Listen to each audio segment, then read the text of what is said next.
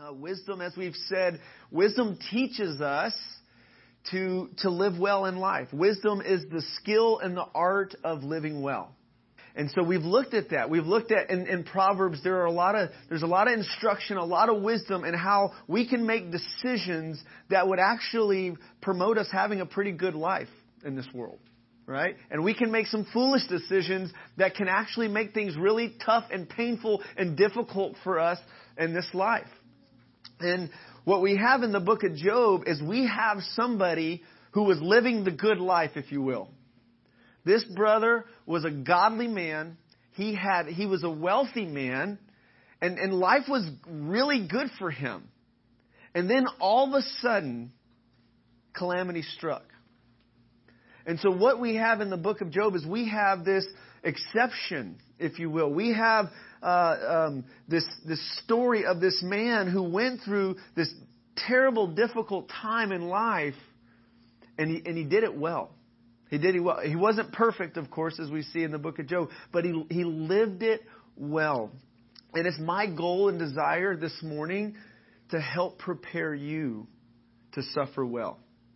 Because the truth is, is that in this life, we're all going to suffer at one point. Or we know somebody close to us that is suffering. Some kind of sickness, some kind of injustice, some kind of trial in life. Suffering is just the reality of this life that we experience. Right? And, and we can be doing everything right. We can be living a wise, godly life and everything's going good for us. And then all of a sudden, it's all stripped from us. And so the book of Job helps us to suffer well. There are insights in this book that'll help us when our time comes to go through testing, go through the fire, and go through suffering. When our time comes, the book of Job gives us insights that will help us to endure that well. And the book of Job also gives us insight in how to help others suffer well. There are things in the book of Job that we can read and learn about of what we should not do and what we should not say when our close friend or family member is suffering. And I, I pray that you would be encouraged and that you would be prepared for whatever life whatever life brings, whatever comes your way in this life, that you would live well and that when suffering comes, you would suffer well. And that you would share the suffering of others well. That you would walk with others in their suffering well. So let us pray and we'll, we'll dig in. Father, I thank you for this story that you have put in the Bible for our good, for our instruction, for our edification, that we might be equipped and ready for every good work. And Lord, it is a weighty reality of uh, that that we live in a world where there is much suffering. And I thank you that you've given us what we need to to live through that well. And I pray that today that hope would arise, faith would arise in us. I pray that you would give us wisdom, give us your perspective, and give us skill to navigate in this life well. I ask that you would help me to say things this morning that would equip and encourage and, and build up your people and in no way hurt, in no way confuse, in no way bring fear or doubt or pain uh, to my brothers or sisters here. In Jesus' name, amen. All right, so let's just jump in. We're going to jump into the story, and we're going to read through um, chapter one. And I'm going to I'll stop and I'll I'll comment on it, and then we'll talk about some some key lessons that we can learn from this book. There was a man who lived in the land of Uz, whose name was Job, and it's not pronounced Job, by the way. New believers might say, "I was reading the book of Job because I needed a job." So I turned to the book of Job hoping I get some answers there. This it's Job, right? So there's a man named Job. That man was a blameless man. He was an upright man. He was one who feared God and he turned away from evil. In one verse, that's a great description of a, of a godly person. That's a great resume. I would love for that to be said about me and that to be true about me. A blameless man, an upright man, one who feared God and turned away from evil. Dads, that's a, that's a good testimony to have before your, your children and your family. And then verse 2 there, there were born to him seven sons and three daughters. He had ten kids. He possessed 7,000 sheep, 3,000 camels, 500 yoke of oxen, 500 female donkeys, and very many servants. So that this man was the greatest of all the people of the east. His sons used to go and hold a feast in the house of each one on his day. And they would send and invite their three sisters to eat and drink with them. And when the days of the feast had run their course, Job would send and consecrate them, and he would rise early in the morning and offer burnt offerings according to the number of them all. For Job said, It may be that my children have sinned and cursed God in their hearts. Thus Job did continually. Here's a godly fa- father who's interceding for his children, who fears God. He's living a godly life. He's leading well, and he's covering his children. And, and this is important to note because Job was doing what he should be, should have been doing as a dad, right? He was he was leading his family well. He was living well in life. And so it's it's nothing none of his suffering, none of what he went through was his fault. He didn't bring this on himself. He didn't lose his sons as we're about to read because of he, he wasn't praying for them or he wasn't covering them. He wasn't leading them spiritually well. Verse 6. Now there was a day when the sons of God came to present themselves before the Lord, and Satan also came among them. The Lord said to Satan, From where have you come? And Satan answered the Lord and said, From going to and fro on the earth, and from walking up and down on it. And the Lord said to Satan, Have you considered my servant Job? That there is none like him on the earth, a blameless and upright man who fears God and turns away from evil. Then Satan answered the Lord and said, does Job fear God for no reason? Have you not put a hedge around him and his house and all that he has on every side? You have blessed the work of his hands, and his possessions have increased in the land. But stretch out your hand and touch all that he has, and he will curse you to your face.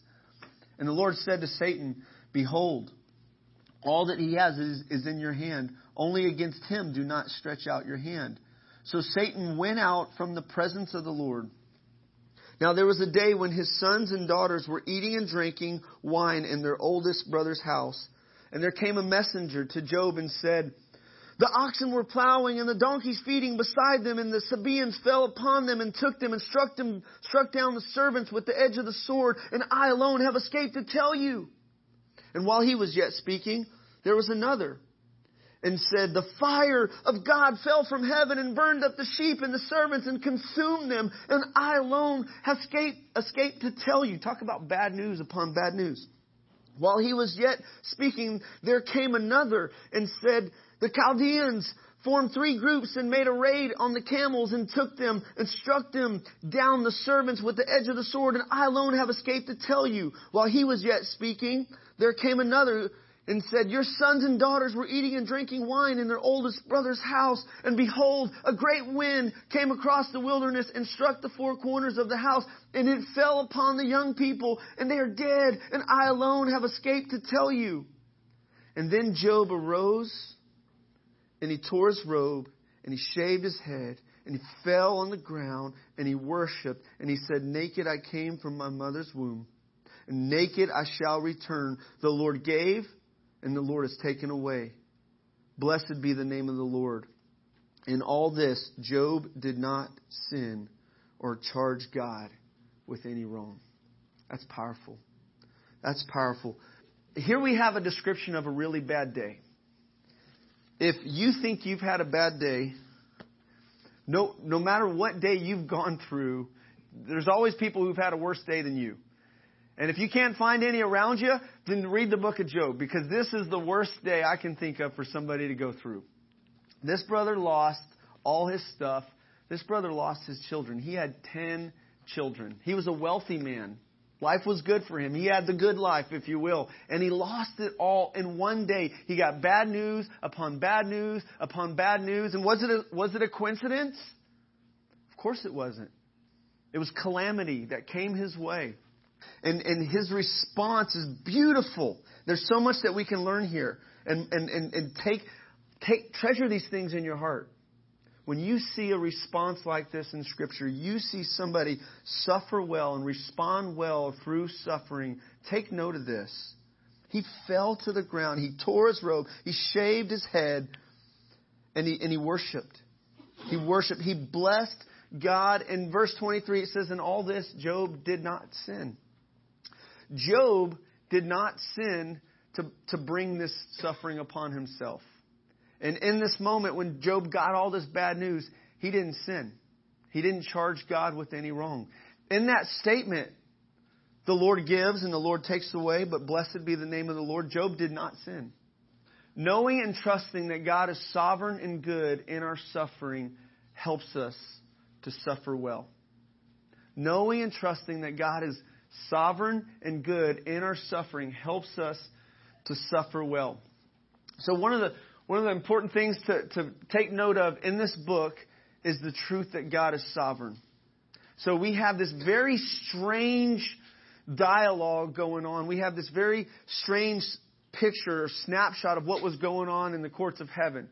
We got Satan who shows up and he's accusing, he's talking about Job and, and, and having this discussion with God, and God gives Satan permission to strip Job of everything that he has.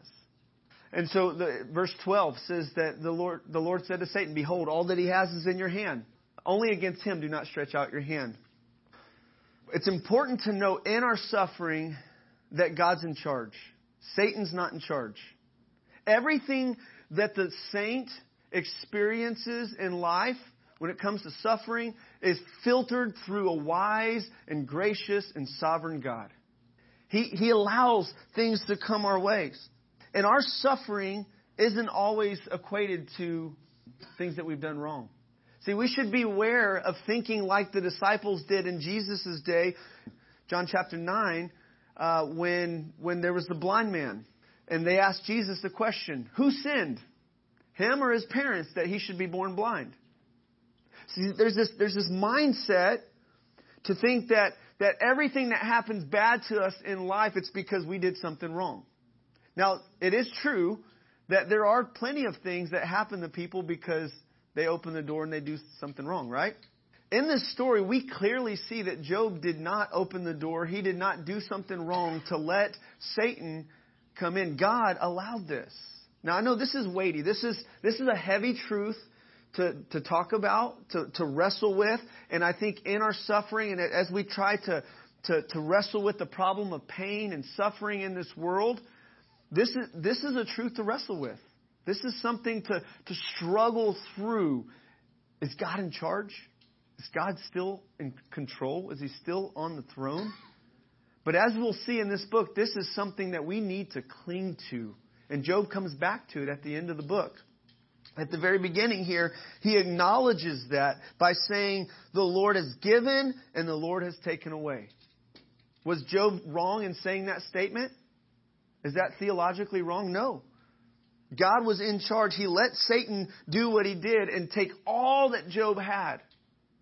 This is weighty, but this, this is important because if we think that Satan's in charge, then we may, we may live our lives in fear and anxiety.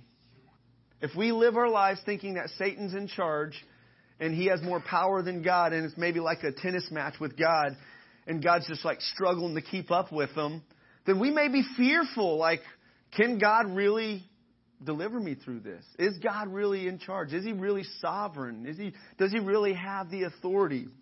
But, but one of the things that we have to, to wrestle with too is we see this, this very interesting dialogue between God and Satan is, is God sovereign and then is God good? Okay, and that's, that's another thing we'll look at as well. So suffering occurs in the righteous and godly people's lives just as well as the ungodly. So we see this in, in this book that, that suffering doesn't, doesn't mean that we, we did something wrong necessarily that, to bring it on. Uh, Jesus himself suffered. Jesus stepped down into this broken world and he experienced suffering for us in our place. And it wasn't because he did anything wrong. Actually, he did everything right. It, Jesus actually suffered because he did everything right. And he chose to suffer. And he stepped into our suffering. Suffering is not out of God's control or ability to stop. Okay? We see God sovereignly letting this happen. Job, Job acknowledges God's sovereignty and he repents at the very end of the book. So, so most of the book of Job is this dialogue between Job and his friends, and then God speaks up at the end. And, and so there's this, this wrestling with the big idea of like the problem of pain and suffering in, in the world. Okay? God shows up and he speaks to Job as we see at the very end, and, and God basically he, he gives him a tour of the, the universe, just highlighting the, the, the greatness of, of creation and then, then the reality that God's in charge of all that, that God holds all that together. Uh, he, he's the sovereign creator. And, and Job responds in verse 42, and this is this verse 3 of uh, chapter 42 is a key verse for understanding the message of the book of Job, I believe. Then Job answered the Lord and said, I know that you can do all things and that no purpose of yours can be thwarted. Who then, who is this then, who is this that hides counsel without knowledge? Therefore I have uttered what I did not understand things too wonderful for me which I did not know. Hear and I will speak. I will question you and, and, and make it known to me. I heard of you by the hearing of the ear, but now my eyes see you. Therefore I despise myself and repent in dust and ashes. This is powerful. So Job's acknowledging the sovereignty of God when he says, I know that, that, that you can do all things, that no purpose of yours can be thwarted. God is sovereign in our suffering. Amen? Uh, and so this, this can be comforting for us. This can be faith building for us. This can help us clinging to this truth about who God is, can help us suffer well, can help us endure and go through difficult times well because God is in charge. Another thing is that'll help us through our suffering is knowing that God is good. God is sovereign and God is good. And we sang about that this morning. We celebrated those truths. This will fuel your worship. This will fuel your prayer. These are things that we need to know deep down within us in our, in our most difficult times that God is sovereign, God is good. I, I've heard, I've been at, at, at, at, many funerals and I've been at hospital beds and, and, and, and places where there's grieving and suffering and, and a difficult time uh, going on. And I've heard things that, that that were just theologically incorrect, things that shouldn't have been said, things that weren't helpful to be said. Uh, in those moments, there's this tendency to say things about God that, that maybe aren't true, or say things about life that, that aren't true. So, two truths that we can cling to that are true is that God's sovereign and that God's good. And if you stop in the book of Job and you don't finish the story and you don't see the big picture, then you may not come to the conclusion that God is good.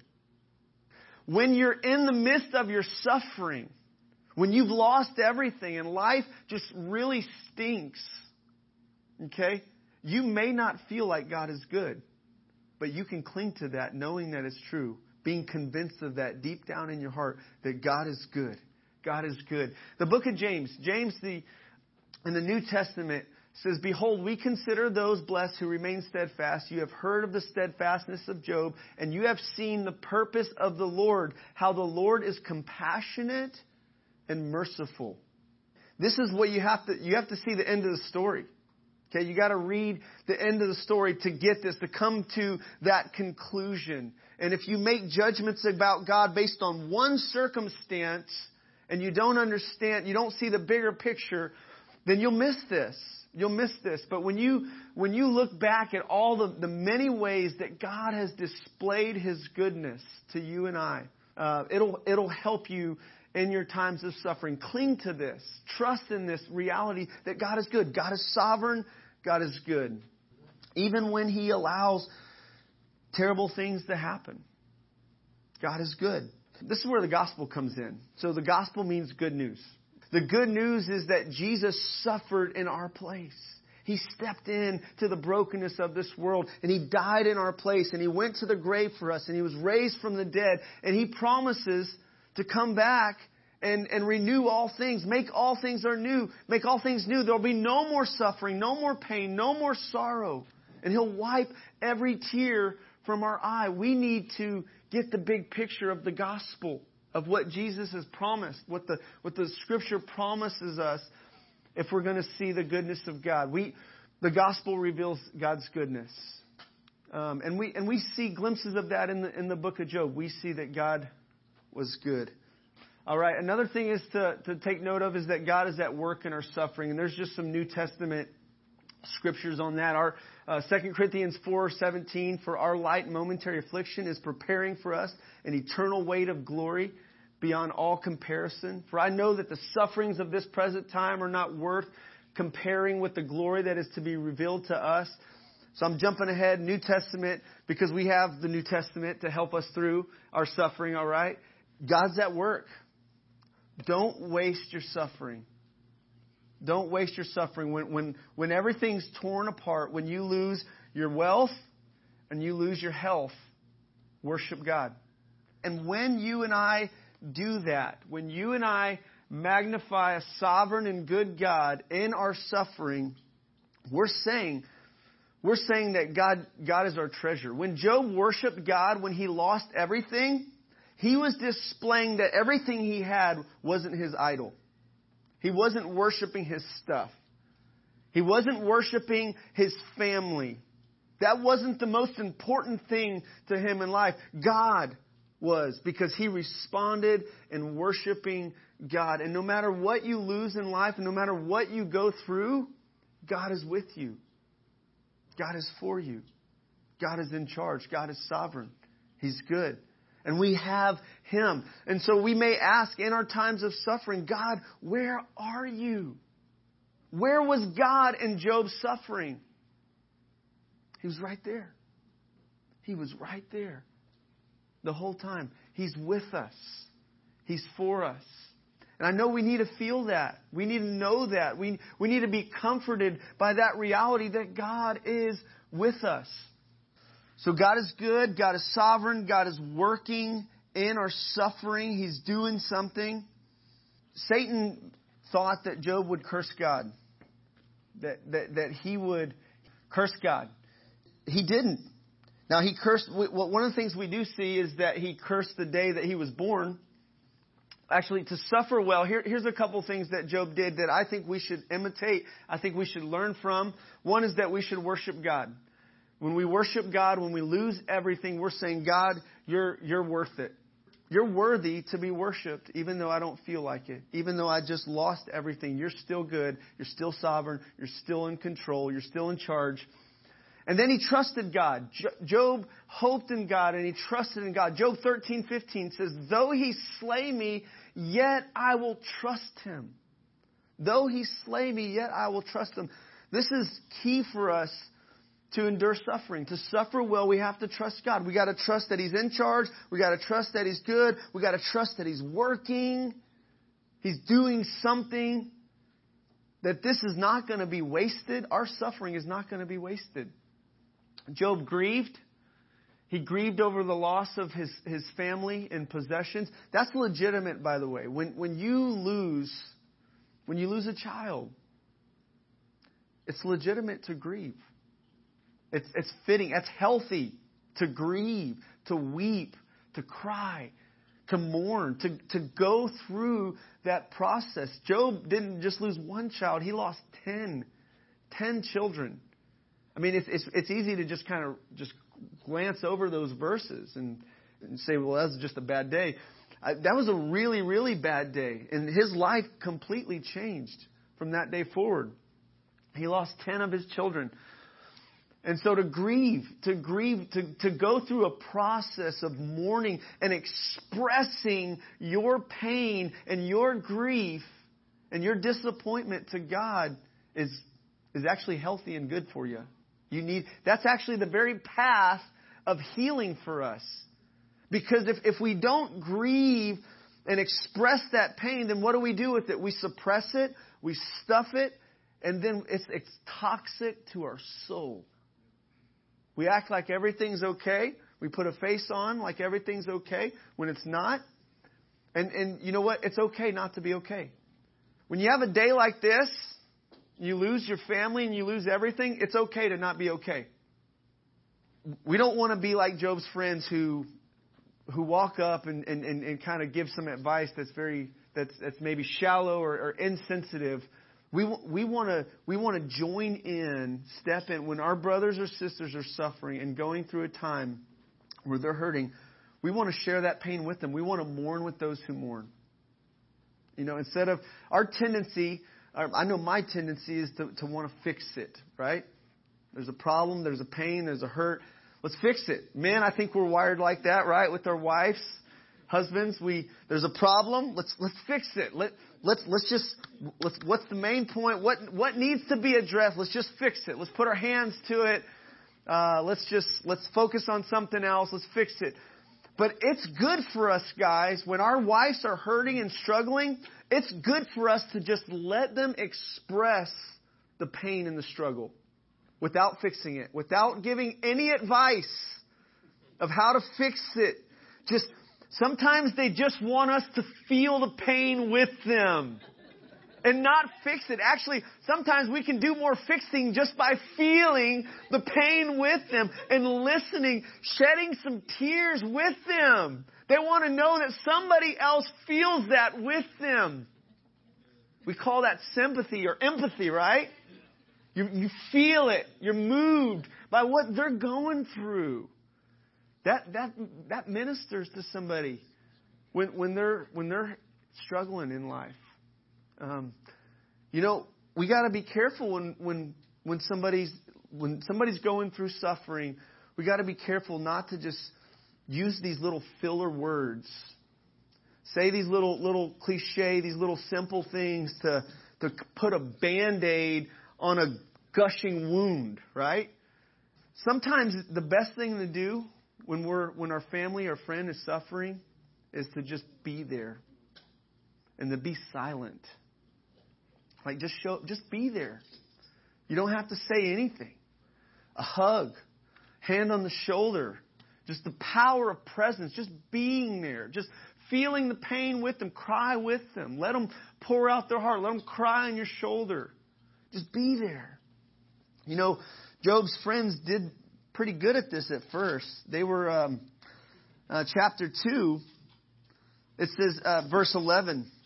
It says, Now when Job's friends had heard of all the evil that had come upon him, they came each from their own place.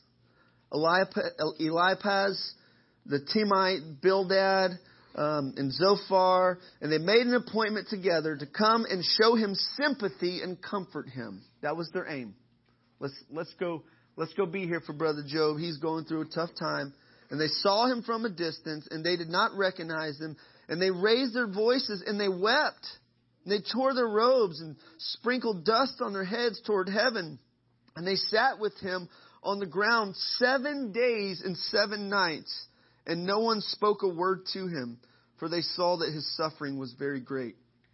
I think that's pretty good. If if if that's if that was if it stopped there and didn't you know there wasn't 34 more chapters of this dialogue of their advice of what they they thought was going on, that would have been not so bad, right? That would have been a pretty good friend. A great discussion yesterday. Um, we were talking about living well and, and suffering well, and, and Kevin has a has a friend who lost a brother or lost his son, lost his child, young child, and uh, and Kevin was there. He he did what Job's friends did here, seven days, right, a week. He he was just there. He just showed up and and just cried with them, was comforted them, was, was just just there, and that's powerful. That is so powerful to to help our brothers and sisters to suffer well. Just be there. I mean, we can pray, um, but we don't have to try to figure everything out and then tell them what we think's the problem.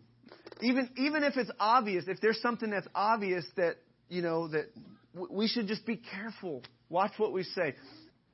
Well, Job's wife. So first of all, here's here's one example of watch what you say when you're suffering. And and by the way, I don't I don't want to be hard on her because she just lost ten children. She just lost ten children. I I, I don't want to you know I don't want to minimize what she what she tells Job here, but. I, I don't want to be hard on her either. I can understand why she's feeling like she's feeling. In chapter 2 here, she says, Then his wife said to him, Do you still hold fast to your integrity? Curse God and die. But he said to her, You speak as one of the foolish women would speak. Shall we receive good from God and not and, and shall we not receive evil or calamity? And all this Job did not sin with his lips. Job watched what he, what he said. In his suffering, he watched what he said. Um, his wife told him that, to curse God and die. Uh, that's not that's not good advice when somebody's suffering, right? I don't think any of us are going to say that, right? Curse God and die. But I love the gentle rebuke and the correction. You speak as one of the you speak as one of the foolish women would speak. I, I think he responded well to his wife here. Like you, he didn't say you're a foolish woman. He said you're you're acting out of character here. You're speaking like a foolish woman. This is what a foolish woman would say. Don't don't talk like that. And then and then he says, "Shall we receive good from God and not receive evil?" Again, Job has this perspective of sovereignty. Okay, as we looked at last week in Ecclesiastes seven, in the day of prosperity, Ecclesiastes seven here fourteen. It says, In the day of prosperity, be joyful. In the day of adversity, consider God has made one as well as the other, so that man may not find out anything that will be after him. So Job says, Shall we receive good from the hand of God and not, not evil, not calamity? So the, the answer should be we should take whatever he gives, right? And we should worship him. We should trust him. We should endure. We should go through it. But is it legitimate to feel pain, to, to like it to be painful, to hurt? Yes. Yes, it's legitimate. Well, here's a quote from Charles Hodge. He says this If anyone thinks that he has a simple solution to the problem of pain and suffering, he should hold a tiny infant screaming with pain. As he holds that baby in his arms, any simple solution will fly out the window. Okay, those of you who have children have an idea of what he's saying here, right?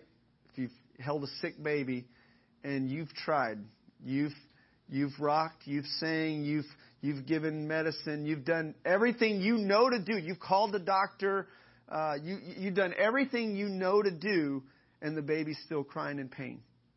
All right, there's this sense of helplessness that you feel, right? And so, a simple solution to the problem of pain is not what we need to give to somebody in their suffering. Simple solution like, well, you just need to have more faith, brother. You just you just need to you just need to pray more. You just need to do this or do that, or you just you you just need to you need to just start declaring this over yourself, right? Now, there that may there may be some good advice in those things, but but don't come with a simple solution to this big problem, complex problem of pain and suffering, as if it's just a little quick, simple fix. As, as we see in this story, it's much more complex than Job perceives it to be. And it's much more complex than Job's friends perceive the situation to be. And it's much more complex than we, that we perceive our suffering to be when we're going through it or somebody else's. There's so many, there's so many components to suffering that, that we should take into consideration. One, God's sovereign and He allows things to happen, right? Uh, two, mankind has rebelled against God and sinned against God, and, and we, we're responsible at some level for, for the, the corruption of this world and, and the, the effects of sin upon this world. Uh, another thing is there's injustice that happens. There are people who um, do unjust things, and then and so there's all, and then there's you know there's times where we actually open the door and, and we sin and we're getting punished for our sins or we're getting disciplined by God. Okay, that, that, that wasn't the case here with Job. He wasn't getting disciplined by God. He wasn't getting punished for some sin. And so we should avoid being judgmental when it, when we're walking through suffering with a, with a friend or family member. Avoid being judgmental. Avoid an attitude of superiority when we're walking with an, another brother or sister. Like, I'm, I'm better than you, or we're better than you. Like, if you'll just do what we do, then you wouldn't go through this. Avoid offering advice without insight and discernment. In other words, just think before you speak. Sometimes it's better not to say anything. Just, just be there. Don't feel like you have to have the answers. It's okay to not have the answers. It's okay to say, I don't know. Now, I know as guys, that's tough for us. As a pastor, that's tough for me at times to say, I, I don't know why this is happening. I don't know what's going on. But what I do know is my Redeemer lives. What I do know is that my God is sovereign. I, what I do know that my God is good. What I do know is that my God is working and this is not going to be wasted and this is not the end of the story. And this is not going to last forever. This pain that I'm feeling, this pain you're feeling is not going to last forever.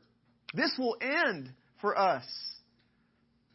We got to read the end of the story to see the, the goodness of God. Watch what you say when you're going through suffering and when your friends are going through suffering. Watch your mouth. I just want to bring us back to the gospel. This is gonna this is gonna end. Jesus, 1 Peter 3:18. Christ suffered once for sins, the righteous for the unrighteous, that he might bring us to God. Jesus stepped into our suffering. This is good news for us. He suffered. He felt it. He experienced it. He can sympathize with us. He can walk with us through it. And he will wipe away every tear from our eye. Revelation 21 4. Death shall be no more, neither shall there be mourning, no crying, no more pain. And the former things have passed away. And he, he who is seated on the throne said, Behold, I'm making all things new. So that, that's, that's the end of the story as we know it. That's the bigger picture. All right? It's not going to be like this forever.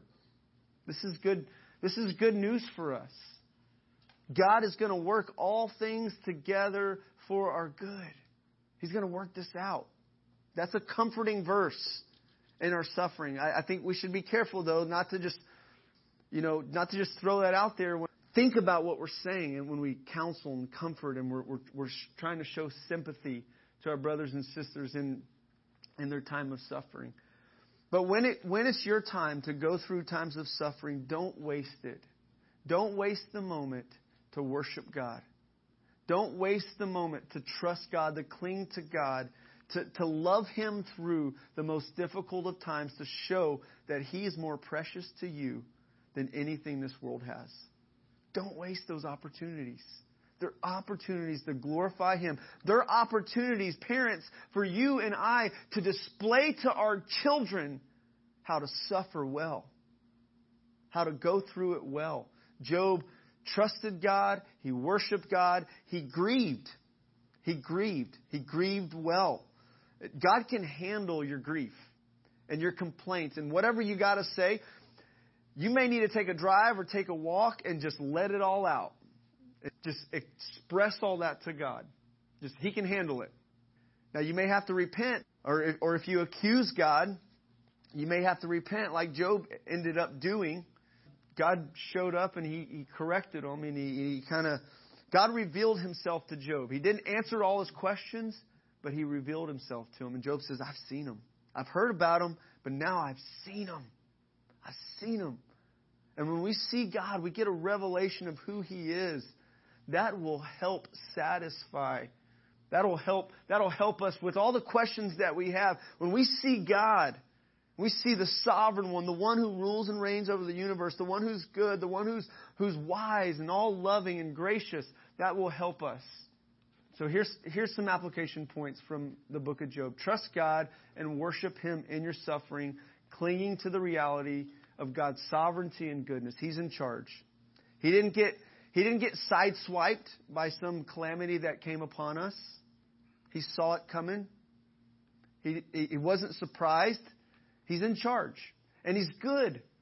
God, God's not getting pleasure out of you feeling pain. He doesn't, he doesn't enjoy seeing his children suffer like that does. But you know what he does enjoy seeing? His children worship God through it. Trust God. Trust Him through it. Praise Him through it. Endure through it to suffer well. God gets glory from that. Guard your thoughts and your words in times of suffering. Watch what you say. Be steadfast, knowing that God is working out a bigger purpose and plan in your suffering. And I don't pretend to, to know what that is. I, I don't. I, I know there's a lot of mystery here when it comes to this. When it comes to God's sovereignty and it comes to to the way God rules the universe, there are a lot of things I don't understand. But I trust God. I trust these things about God that He's good, He's sovereign, He's working, He's going to work it all together for my good. I trust that, that a part of whatever I'm going through, He's going to use it to shape me into the, the image of Jesus Christ, that I'm going to look more like Jesus as a result, that it's not going to be wasted no matter what I go through in this life. He's good. And it's not going to be eternal. The suffering that we experience in this life is not going to be eternal. There is a place of eternal suffering, and it's called hell. And we Christians are delivered from that punishment. And we should rejoice in that.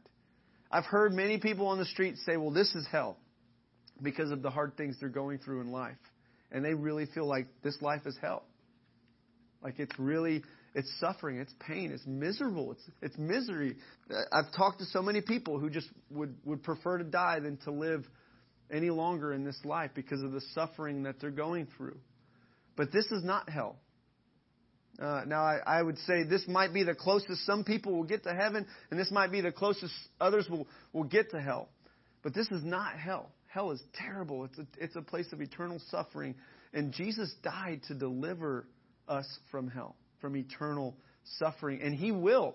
Those who trust in Him will be delivered from that place of torment. There will be no more pain, no more sorrow. He will wipe every tear from our eye. Amen? And so know that God's working out something. Know that God is good. Know that He's sovereign. And watch what you say in, in those times of suffering. Watch what you say to others. Watch, consider what you're saying, the counsel that you're giving, the, the perspective that you're giving lines up with this book, right?